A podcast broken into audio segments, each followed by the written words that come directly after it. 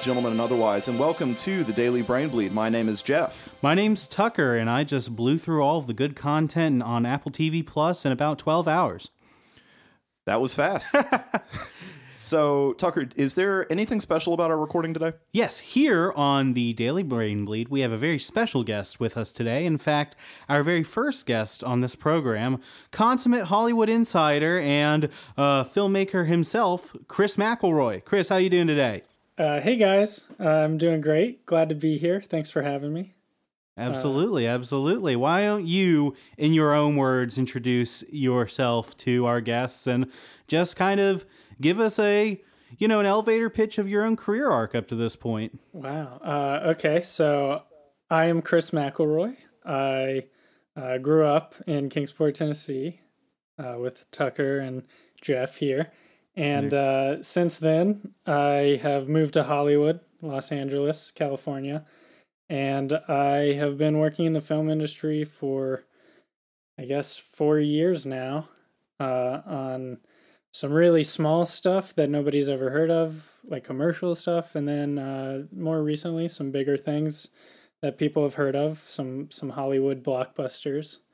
And I also, on my own time, make my own movies, of which Tucker has taken part in. No, I was just going to say real quick that it's interesting. Jeff said, oh, why don't you introduce him and do the bulk of the talking with you, Chris? But to me, it seems a little bit like journalistic malpractice in the sense that I've worked with you so much on the films that you've made. It's a little bit of a conflict of interest, right? It'd be asking Leonardo DiCaprio to just pick on Martin Scorsese's brain, just like, so all those movies I was in the past 20 years, why don't you tell me a little bit more about me, you know? And this is just a reminder that, you know, there's absolutely no self-aggrandizing on this podcast whatsoever. We're just a humble couple of dudes, just talking about movies and whatnot. Just comparing ourselves to Leonardo DiCaprio casually. Yeah. You're the Leonardo in that case, and I'm the Scorsese, I suppose. You are. But so just for just out of my curiosity, what specifically, like, in the production process are you involved with? Like, what, you know, you don't have to get overly technical, but you know, in kind of layman's terms, like, what part of film production are you involved with? Honestly, it depends on the film. I have a new job like every 3 to 6 months, so let's see. Big movies, I guess, that people have seen, I'll talk about. I was involved in the Hellboy reboot a couple years ago. Oh, crazy. And I was part of the VR production team. So they did a behind-the-scenes kind of special promotional VR video. And I was a big part of that. I helped edit and write it and all that stuff, and then shoot it as well. And when we weren't shooting that promotional content, I was shooting behind-the-scenes stuff just for, like, the DVD of Hellboy, basically. Okay. So, yeah, that was a really cool job because I got to be right in front of everybody. Like, I got to watch them do the makeup for everything. I got to watch them build the sets. I got to be right there as they were doing all the really cool stuff. So that was what I did on Hellboy. Let's see, what else? What other cool movies? I worked on Tenet back in 2019. And for that one, I was an office PA. So the production office at Warner Brothers, kind of the room where everything happens, where everybody's ideas float through, and then we help implement them all and make the movie come together. I was a production assistant there, so kind of just doing whatever was asked of me. That one involved a lot of buying and sorting and dealing with film stock because Nolan loves to shoot on film. And it is a lot of work to store it all and do the logistics and have it shipped and all of that stuff. So that's mainly what I was working on for Tenet. Yeah, no, we were just kind of joking with ourselves before recording. We were thinking of how to phrase this, like, so can you tell us what you can about Tenet that wouldn't cause the Nolan snipers to come in and, you know, shoot you where you sit right now? Oh, geez. Yeah. How many NDAs can we get you to break on air at the same time? Yeah, I've probably already broken them all just by saying I was involved in the film. I'll be lucky if I survive the next hour and a half. So if Chris just stops talking at any point, just no, you're fine. If Chris stops talking at any point, he's done. They found him. They got to him. Yeah. I mean, the movie's out now, so hopefully I can talk a little bit more about it. But yeah, there was a good year of my life where pretty much anything I said, I was probably breaking an NDA. It was kind of bad. Right. And then a few weeks where everyone was unsure the status of everything simply because they kept moving the release of the film week by week by week by week last summer. It was just wild. Yeah. No, that's the irony is, all this effort to keep things top secret and then nobody watched it in the end. Nobody even cared. So. No, I mean $60 million worth of people cared, but. I mean, it's obviously deflated to a degree by COVID, well, to a very strong degree. And, and it's interesting to play the what if game, what films would have been super successful in 2020 had COVID not just ravaged the landscape. I guess maybe Black Widow would have been the highest grossing film of the year, but honestly, who knows at this point? Yeah. Yeah, who knows? I was banking on it being Tenet, but who knows? I guess, you go. What did it end up being? Bad Boys for Life? I think so. Someone made a really interesting point, early in 2020. It's it's funny if you were to just look at the highest grossing films of the year up to that point without any knowledge of the context of COVID. It's it would be you were thinking we were back in 1998. Yeah. Oh yeah, Bad Boys is the highest grossing film of the year, Maybe when we explain this time period, we won't mention COVID and we'll just say that we degenerated film taste by, a couple decades. Right. And then we all decided to go back to normal. Yeah. Actually, I think the highest grossing film of the year globally is a Chinese film that I am not very familiar with. I just know that it exists. I think it's a film about the Chinese Civil War or something. I don't know. But yeah, that's an interesting thing. The fact that China arguably, bounced back quicker meant that it just hastened the rise of the Chinese box office as the preeminent force in global moviedom. So that's going to be interesting going forward. Yeah, yeah. I mean, especially the way Disney appeases the Chinese market. Mm-hmm. I mean... Yeah. I don't know if you saw Iron Man 3, but there were a few scenes in Iron Man 3 that were just catering towards a Chinese audience, drinking a milk. I think Iron Man drank a special brand of milk that the Chinese love. And it's just, It's kind of funny to see how Hollywood is trying to cater to both that audience and an American audience at the same time. And not only that, I think in the case of Iron Man 3, they literally shot scenes specific for the Iron Man for the release in China that never made it to the States because it made absolutely no sense in the context of seeing it in a Chinese film. It was literally just there to give it some sort of Chinese connection. They hired a Chinese actor to play the doctor who gets the thing out of Tony Stark's heart. Yeah, exactly. And it's okay. Well, I mean, wasn't the villain in Iron Man 3 is the Mandarin, correct? Yeah, it was the Mandarin, but they kind of made him the most culturally neutral version of it. So ambiguous, they got exactly. Ben Kingsley to play a guy who was kind of sort of maybe Osama bin Laden, but not really. but he was called the Mandarin simply because that was the name of the Marvel character. So they were trying to thread a lot of needles there, and it's funny because. They're actually going to do the real version of the Mandarin, in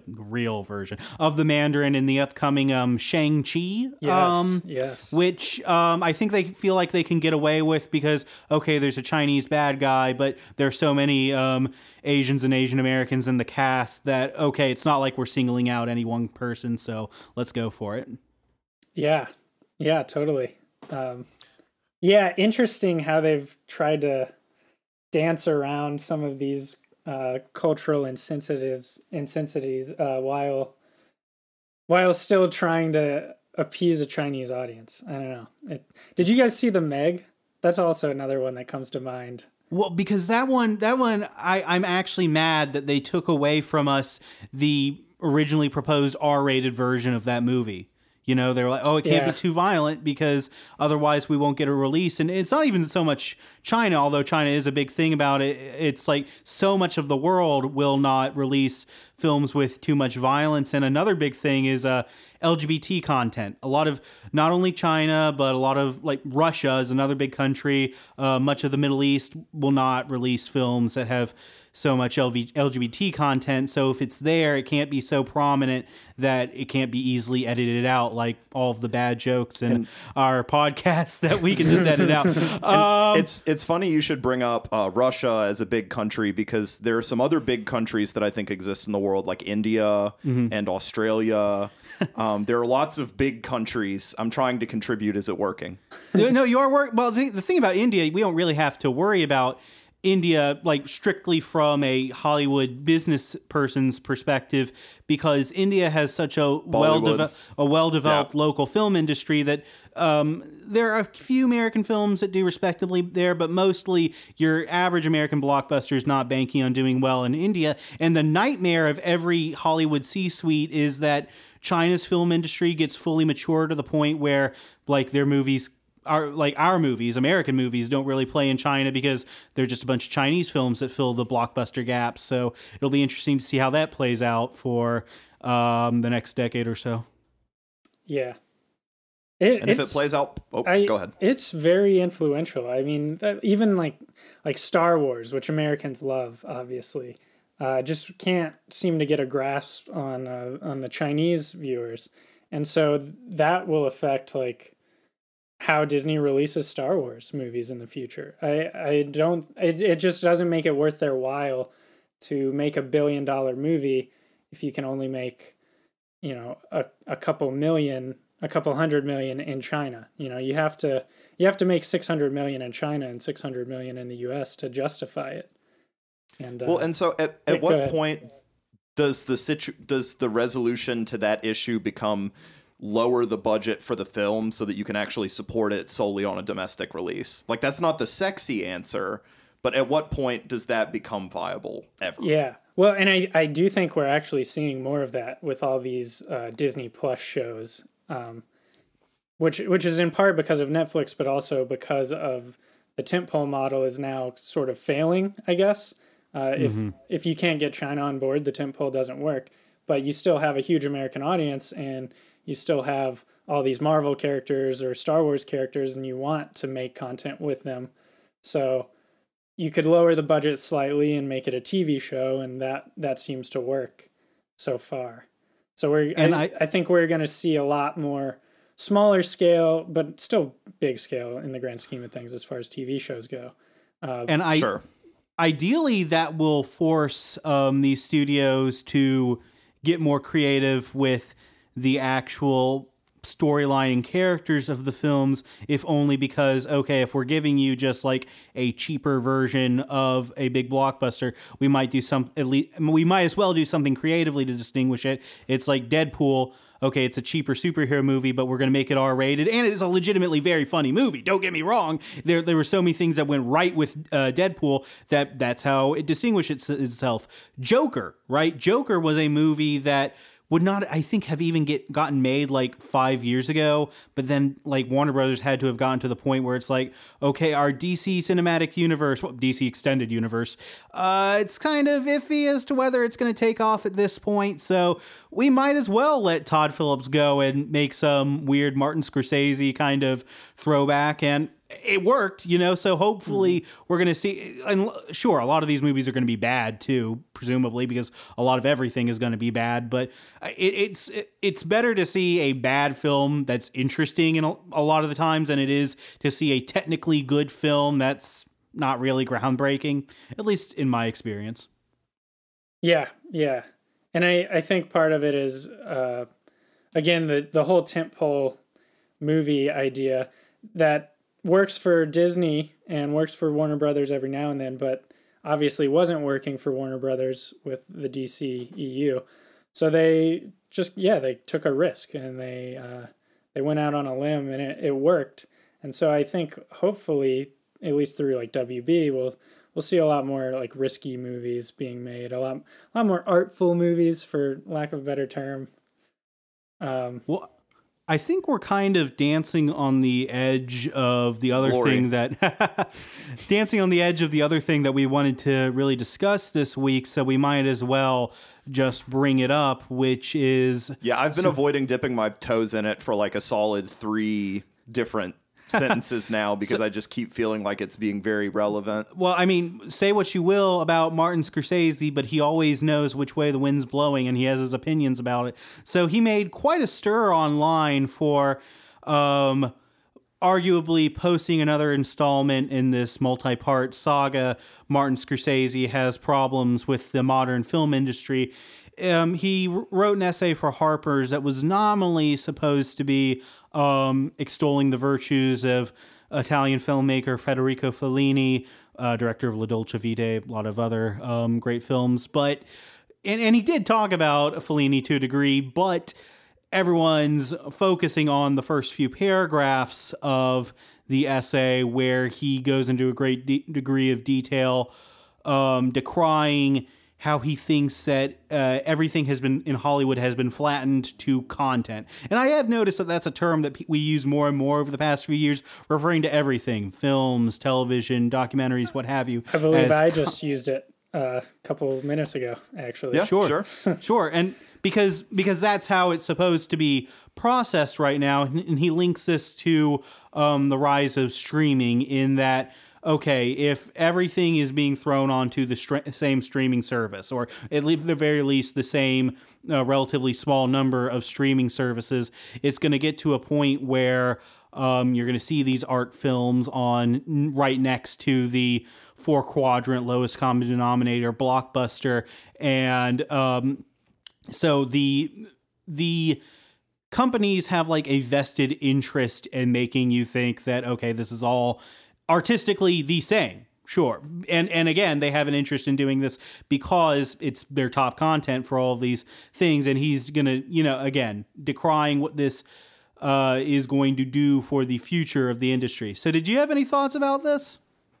Oh, yeah. I have mixed feelings about it. I mean, I think I generally agree with what Scorsese is saying. I mean, I think the whole algorithm approach that he's talking about, is not great as a viewer. I hate it. I hate that I scroll through Netflix and all the movies that it recommends for me are basically the same movie. I hate that as a viewer. And I think there are other viewers out there who probably don't think about it as much and just end up watching the same thing over and over. And I don't think that's good for a person or for art. I think you need new ideas and you need growth and you need to develop as a person and as a consumer. You need to experience new things. So I totally agree with Scorsese in that respect. What he actually, so in the article, the thing that he brings up kind of as a counterpoint to algorithm-based playlists is the idea of curated series of films and curated kind of collections of films. And that's something that I know, like Spotify has a lot of curated playlists in addition to a lot of algorithmic playlists. And so like he talks a lot about elitism and other things, and I don't want to get into that discourse as much, but I think that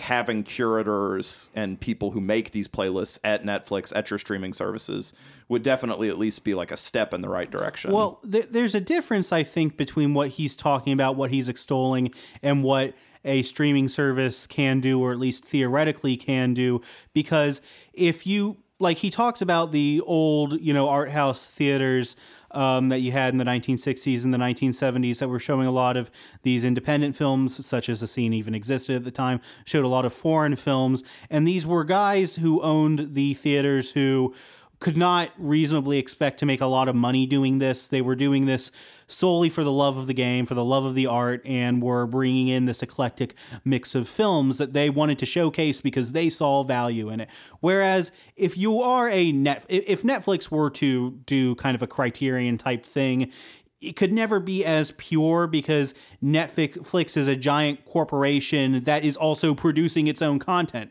Like these guys who own these old theaters, they weren't filming their own things.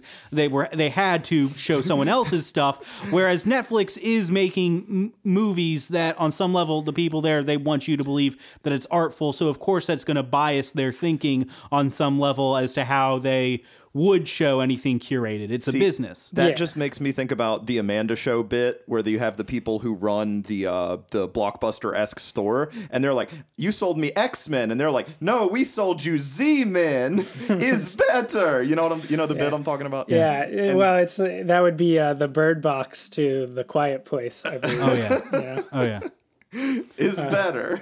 Yeah. Bird Box was so bad, and it just made me angry that there was a solid 12 hours on the internet of everyone wanting to convince me that it was the greatest thing in the world. So I gave into the peer pressure, and I saw this, and it was so bad. Well, okay, that kind of goes. I mean, that has to do with this algorithmic approach to viewing movies. I mean, if Bird Box had been a theatrical release, I don't think anybody really would have seen it. It wouldn't have blown up the way it did. But because Netflix is so ingrained in internet culture, it's able to blow up that way. And I very specifically remember this conspiracy theory people had of with Bird Box and I think maybe a few other films that it was Netflix, they had this well of memes that they created that they had ready to go when the film released so they can spread them on the internet to, raise awareness of it. And I almost think that's giving Netflix too little credit. There doesn't have to be a conspiracy. They literally just have the algorithm and know what's going to organically take off anyway, Mm-hmm. Yeah. You guys have actually talked about this on the podcast before, but I think Tiger King is the same exact thing. Yeah. Everybody was home at the beginning of the pandemic, nothing to do. They just forced Tiger King down your throat. And how can you not talk about Tiger King? You know, it's new, it's fresh, it's crazy. It whether or not it's good is up for debate. But how, of course everybody's going to talk about it and it's going to become a part of culture instantly. Well, and to me, that's the epitome of content-based approach. And to be completely clear, I don't think a content-based approach is expressly a horrible negative detriment to the art. I think that there will always be a place for that type of creation, but it has to exist in tandem with the more artistic, more cerebral approach. And there has to be the ability to have both things. Does that make sense? Yeah. Totally.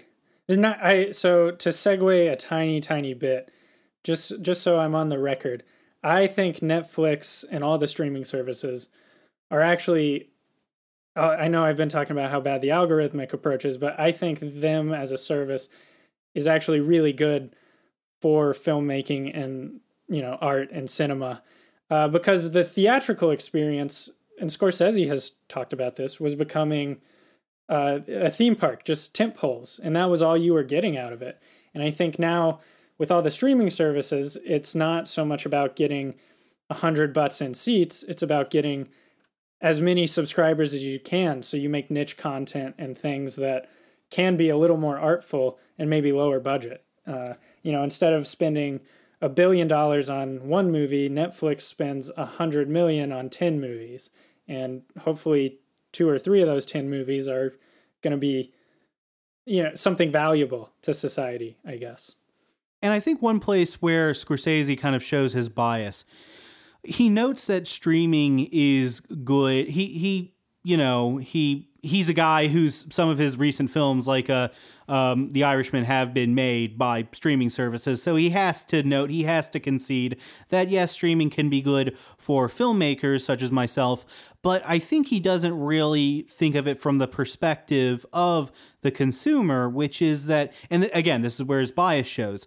He's a guy who grew up in New York City. He was a guy who grew up in a place where you could have these art house theaters that would show all of these movies from around the world, and he could very easily go and experience that. Whereas if you were the equivalent of Tucker and Jeff and Chris living in Kingsport, Tennessee 40, 50, 60 years ago, there was no way for you to see. You'd be like, wait, who's Frederick Fellini? Like, that's where you'd be coming from. You wouldn't be like, oh, yes, Federico Fellini. Like, you're not getting that. Right. So now, theoretically, anyone can see one of the art house films that Netflix or Amazon or whoever acquires from a steal and puts on their streaming service. In practice, maybe they won't. But again, in practice, everyone in New York City in 1960 or 1970 was not going to the art house theater. It just opened up the avenue for people who wanted to do that to go do that. And so this is, to an extent, being opened up to everyone.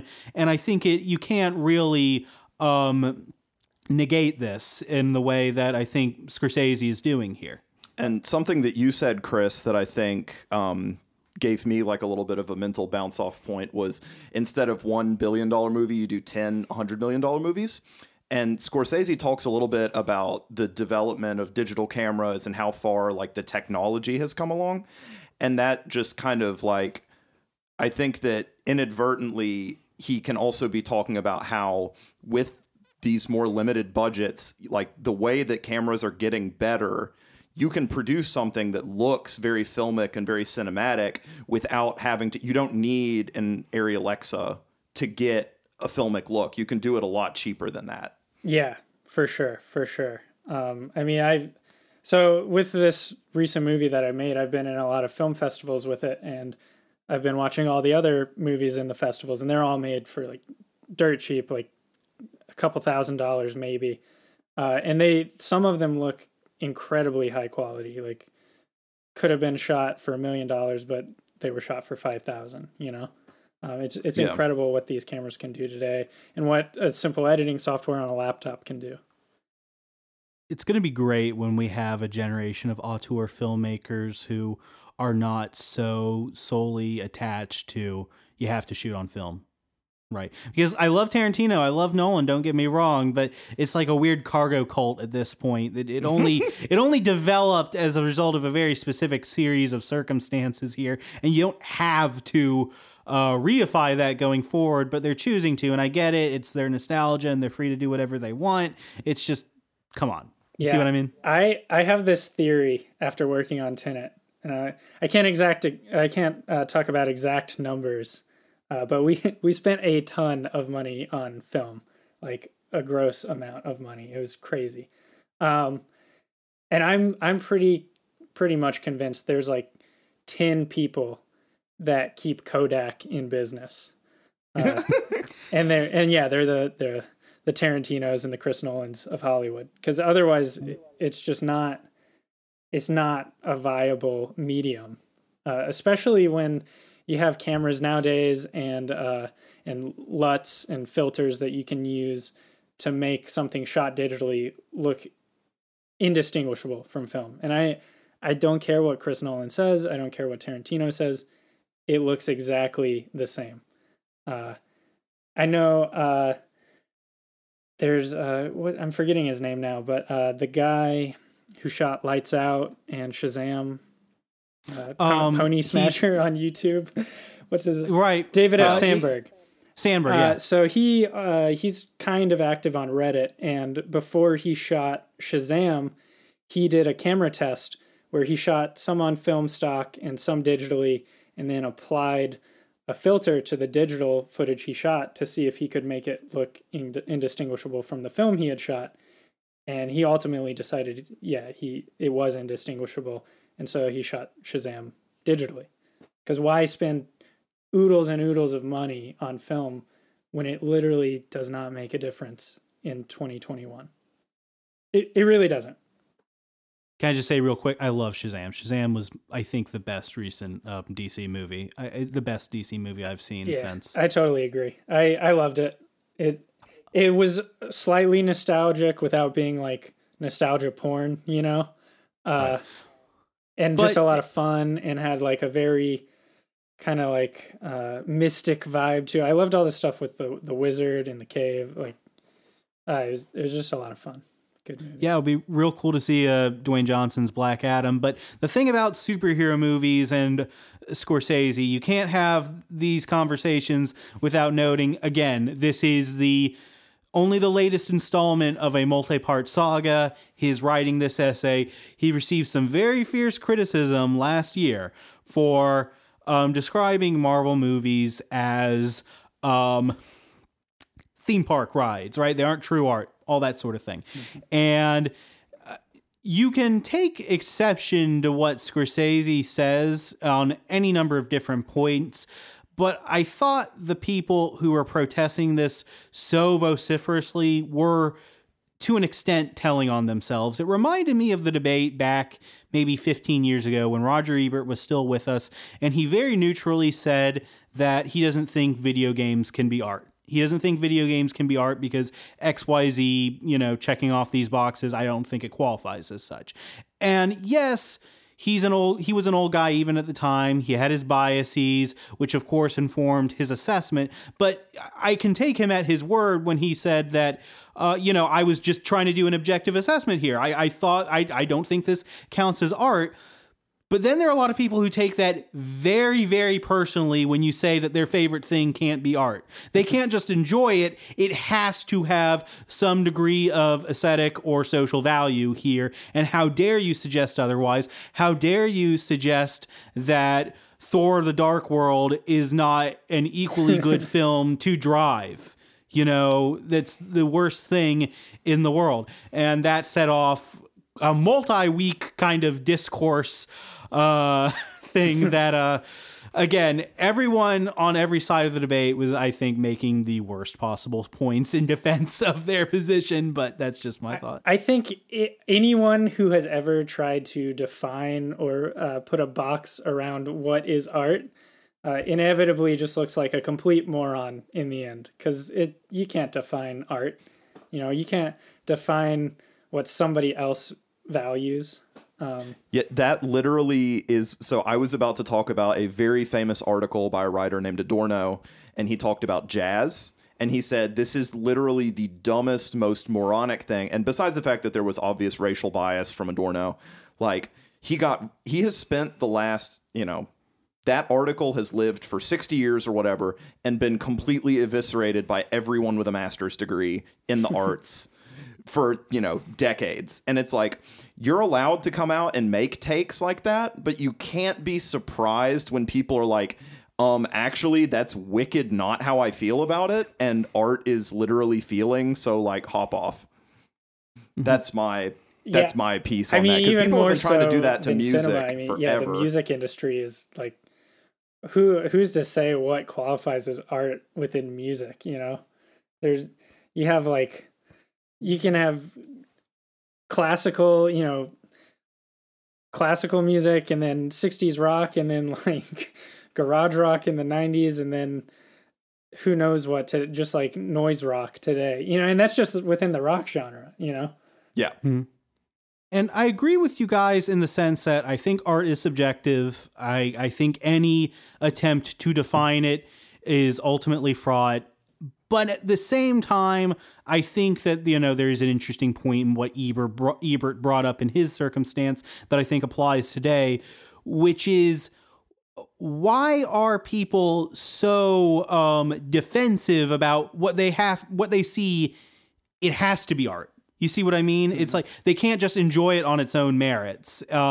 They can't just, okay, it's my guilty pleasure. Well, some people still do the guilty pleasure thing, right? But I think more and more people are insisting that their favorite franchise, be it Star Wars or Marvel or whatever the case may be, it has to definitionally be art because they find some level of value to it, which, okay, fine. I think that there's an issue here in the sense that I think that there are some legitimately great superhero movies that have come out over the past few years. I think Spider-Man Into the Spider-Verse might be one of the greatest animated films ever made. I loved Logan. I loved Joker. I loved these. But you're only ever going to get the incentive for studios to make these films that take risk if you accept on some level that your average Joe superhero movie or any other sort of blockbuster is not doing the same thing. You see what I mean? Mm-hmm. Like if you pretend that Martin Scorsese's point has no value to it, then what you're saying is, I see no difference between, say, Logan and, say, Thor the Dark World. These are equally good superhero movies. Just give me more superhero movies. I don't care what they look like. You see what I mean? Mm-hmm. I mean, I think it's a square rectangle situation. Like, I think that Scorsese saying there is no such thing as an artistic superhero movie is incorrect, because I've seen artistic superhero movies. But I also think that saying, oh, well, because it's a superhero movie, you know, it must be art. Like, we're trying to make rules for things. And mm-hmm. It's like, it needs to be more individually based on the merits of the work, and less so like, oh, well, because it's in X category, it cannot possibly be Y. Does that make sense? Yeah, totally agree. And that's why I would say I generally agree with Scorsese, but I do think he's overgeneralizing there. Because, yeah, I mean, some of the Marvel movies can be considered art. Maybe not Thor the Dark World. No offense. No. We're picking on that one a lot, yeah, I know. But yeah, I think, you know, the first Iron Man movie is for sure art. There's no doubt in my mind. I mean, it was so culturally relevant. It literally changed the cultural zeitgeist for the next decade, at least so far. So there, like, you have to say that Iron Man was art, and what on its, you know, that might just be a timing thing because of when it came out. Because certainly the new Marvel movies are very similar to the first Iron Man. Maybe not exactly the same, but how could you say Iron Man's art and not say that Avengers Endgame is an art, you know? Sure.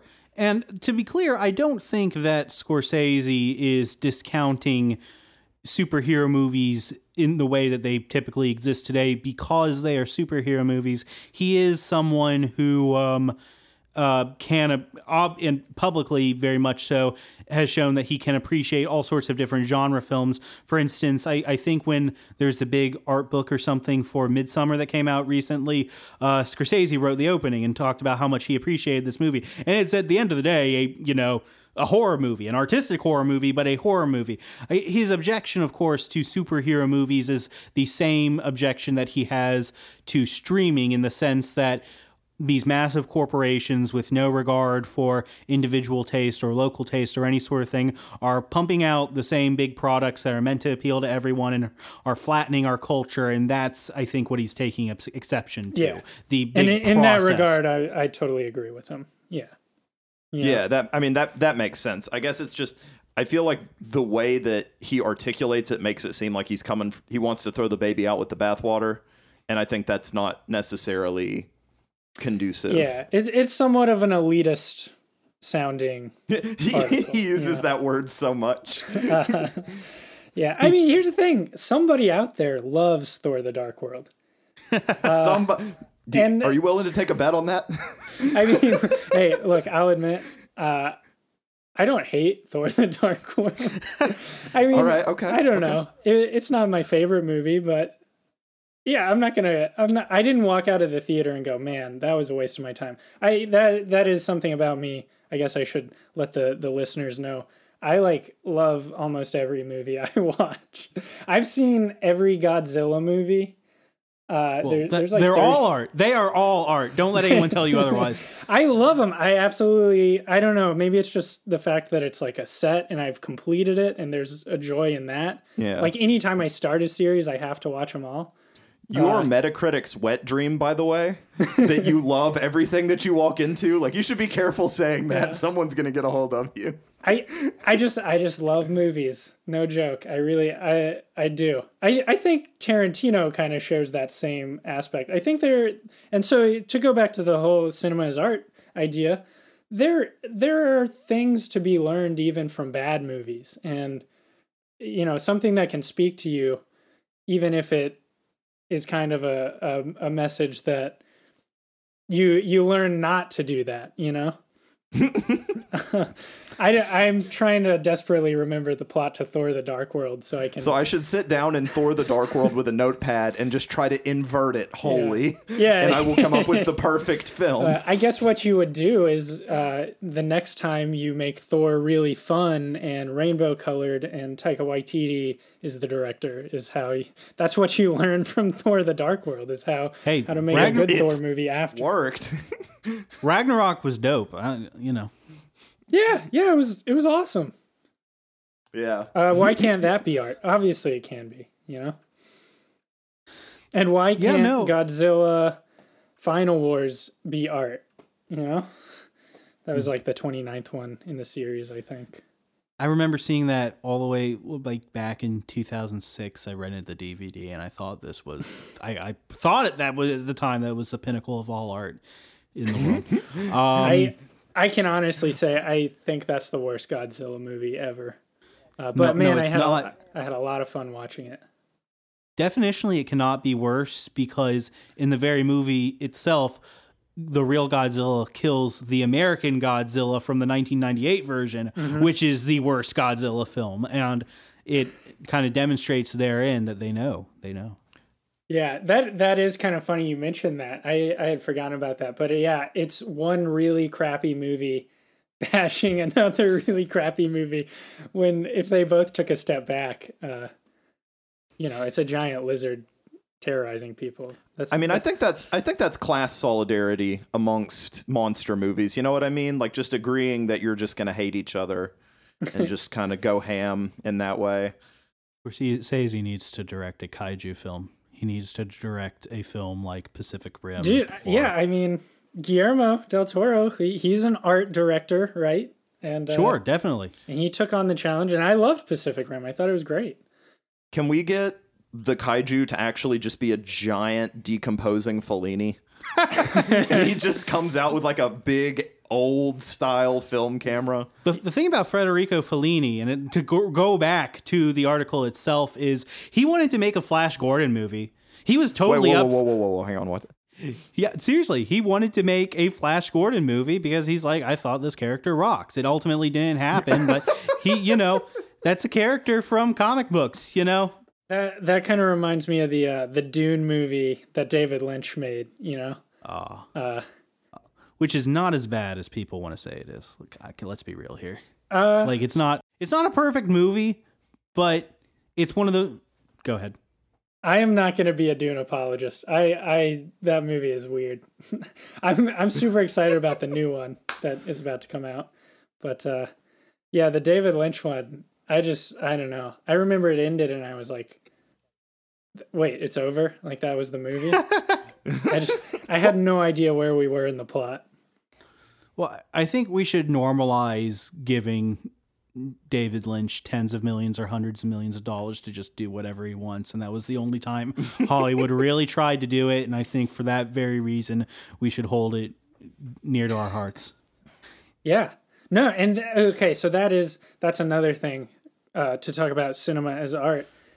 I really, really enjoy when a director is just given a massive budget to do whatever they want. Case in point, The Phantom Menace, which anybody who knows me knows that I am a huge Phantom Menace fan. I love the movie. Okay. And I do think it's very interesting that the prequel trilogy of Star Wars is one of the few times ever in history where a single mind, a single creator has been given just as much money as they need to make their vision happen. And there's something to be said about that as art. The new Star Wars movies are commercialized Star Wars movies, whereas love them or hate them, the prequel trilogy was George Lucas's vision, and that's his movie.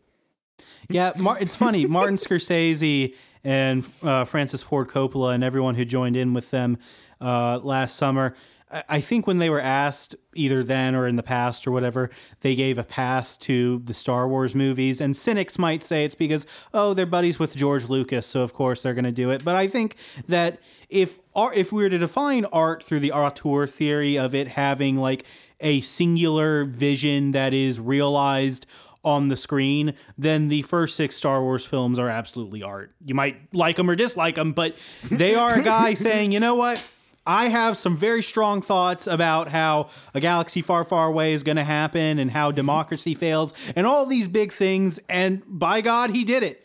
He has really strong opinions about Jar Jar Binks and he was the key to all this and pod racing and killing younglings. So, okay, hold on. I guess to play devil's advocate, you could argue maybe they're not commercialized. Maybe they're his total vision. But at the same time, maybe George was trying to sell toys. And maybe that's the argument against Star Wars' art. you know what? Everyone's got to eat, you know? I mean, George, you got us, bud. You got us real good. We all bought the toys. Were they ever in a Happy Meal? Did they do a Star Wars Happy Meal? If they were not, I would be. I know there was surprised. A collectible Doritos bag because I have it. It has Darth Maul on it. You were supposed to bring balance to the Force. Yeah, I mean, geez, now that I'm thinking about it, Phantom Menace, as much as I love it, like every character in that movie is just designed to be cool and appeal to a 6-year-old, you know, however old I was when it came out. Right. Well, see, at least it was designed to appeal to a 6-year-old in 1999, as opposed to the sequel trilogy, where it was designed to appeal to what a 6-year-old back in 1977 might have liked. Yes, that is a great point, Tucker. I don't know, man. Yeah, now we just get Porgs and Baby Yoda, and it's all about how well it'll look on like a Funko Pop figure. So to bring George Lucas back into this, maybe he's the reason. I mean, he is part of the reason we live in the world we live in today. I mean, before Star Wars, the commercialization of movies, you know, the toys, the T-shirts, the lunchboxes, wasn't as big of a thing. And especially not until 99 with Phantom Menace. I mean, literally, Darth Maul was on everything, you know? True. And that's the model that Disney uses now. Right. And now they've come full circle, Ouroboros, the snake eating its own tail, and they have become proprietors of that IP. Yeah. And now we just live in purgatory. Star Wars hell. It's not a bad world to live in, honestly. No, it's entirely livable. Yeah. But I do get what Scorsese is saying about, you know, the theme park and how that is the culture and we're stuck in it. It's a vicious cycle. But if I could just make a brief departure real quick, I think it's mildly disingenuous that, and, you know, it's not the point of the article in so many words, but he doesn't bring up any modern directors that are doing exactly the type of work that he's talking about. Like, to say that there are no current directors working in the field who are doing this type of super detail-oriented, super holistic, creative approach. Have you watched Wes Anderson? Are you aware that the films exist? I'm sure he is. I just don't think that was the point of the article. I know. It rubbed me in a weird way that he was just like, oh, nobody's doing it this way anymore. No, yeah, and, it's like, and I think it rubs people are kind of doing it this way. The wrong way, Jeff. I think you're totally right there. Then that's why I think, even though I agree with Scorsese, I think that's why I have reservations about it, because there's tons of great stuff right now, and because of Netflix, because of Amazon and Disney Plus, it's at our fingertips, and we can all experience it, you know. But then that's, I guess, the problem. It's that it's really discouraging when you see all this stuff at people's fingertips, and the stuff that's, you know, can build a whole streaming service's viability, like Peacock or whatever, is, hey, we have The Office. That's what people are binge watching. Big oof. I don't know, man. I mean, The Office is art. Why? What's wrong with The Office? I'm not saying it's not art. I'm saying it's not a personality. Is it one creator's singular vision brought up to the screen?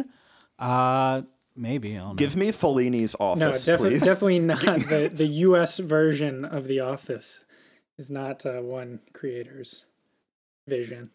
We were also having this discussion earlier. So the anglicized Federico Fellini is, of course, Fred Fellini. What kind of movie is Fred Fellini a character in, Chris? Definitely a Scorsese movie. Wolf of Wall Street, he would be one of the side characters, an Italian guy that everybody just makes fun of the whole movie, I feel like. He literally eats meatballs while he's selling stocks. The guy that Leonardo DiCaprio would pants halfway through. He's wearing like a chef's hat the whole time. He looks like Chef Boyardee, basically. Yeah. He's the guy always yelling at Leonardo, and Leonardo like always laughs it off, and then everybody laughs at Fellini. See, now anytime I hear Wolf of Wall Street, I just think about when Jonah Hill had to eat like an ungodly amount of sushi for those takes. Does everybody know what I'm talking about? Yeah, I mean, you know. I I don't, not to get too off track, but I saw a meme the other day. It was really just a quote from Aziz Ansari talking about Chris Pratt and how normally on a film set you have like a spit bucket where when you're eating something in a take, you spit it out when they call cut, and then, you know, you don't eat all the food. But apparently Chris Pratt would like eat legitimately like 7 cheeseburgers because he'd eat a cheeseburger every take. I don't want to make this about me, but I definitely did that for American Sci-Fi Movie, your film, when I was the priest. I appreciate it. What we needed for the movie was a realistic look of a man at the end of his rope, you know, who had just consumed way too much. I was excommunicated from the Catholic Church because I ate too much. It's gluttony. It's a deadly sin. That's true. That is definitely true. So, Chris, where can people find you? Do you want to plug any social media or anything like that? Yeah. I would rather you follow my movies, Instagram and Facebook, than my personal, sure. Which is American Sci-Fi Movie on Instagram. Yeah, just one word, American Sci-Fi Movie. And watch the movie. We didn't really talk about it on this, but Tucker's in it, and I think it's funnier than I am live. So if you hated me in this podcast, then give me a second chance once I've had time to write my words down. That's American Sci-Fi for you. Again, I am biased, but Chris's movies, everyone, they are art. They obviously qualify. It's not even a question. Yeah. Thank you, Tucker. I mean, they are my vision, and I don't have the millions of dollars, but I mean, Corey and I wrote it, and it was a passion project, and I think that has something to be said about what is art. Absolutely. Maybe it doesn't have some of the qualities that some people would look for in art, but it was certainly, it came from the soul, you know, and I think that qualifies something as art. Well, Chris, let me tell you this. If you ever have anything you want to plug, any of your friends have something that they want to plug, or if you even just, want to get up on the soapbox about something, you always have a mic on this podcast. Wow. I really appreciate that. This has been fun. I love this podcast. You guys do a great job. Well, thank you. Hey, I hear Disney's trying to acquire more content, more podcasts and everything. I want to be very upfront here. We will absolutely sell out. We will sell out 100%. For an embarrassingly low sum of money by Hollywood standards. Oh, I mean, if it was even 4 figures, we're gone. Yeah. Like, it's over. You can replace me with Mickey Mouse. I will tattoo Goofy on my left butt cheek. Like, done. Replace us with CGI characters who are like, have AI generated voices. We don't care, please. But I think that's enough show for today. So again, thanks so much, Chris McElroy, for joining us on this our first interview episode of the Daily Brain Bleed. Well, thanks for having me, guys. Everybody, have a good week.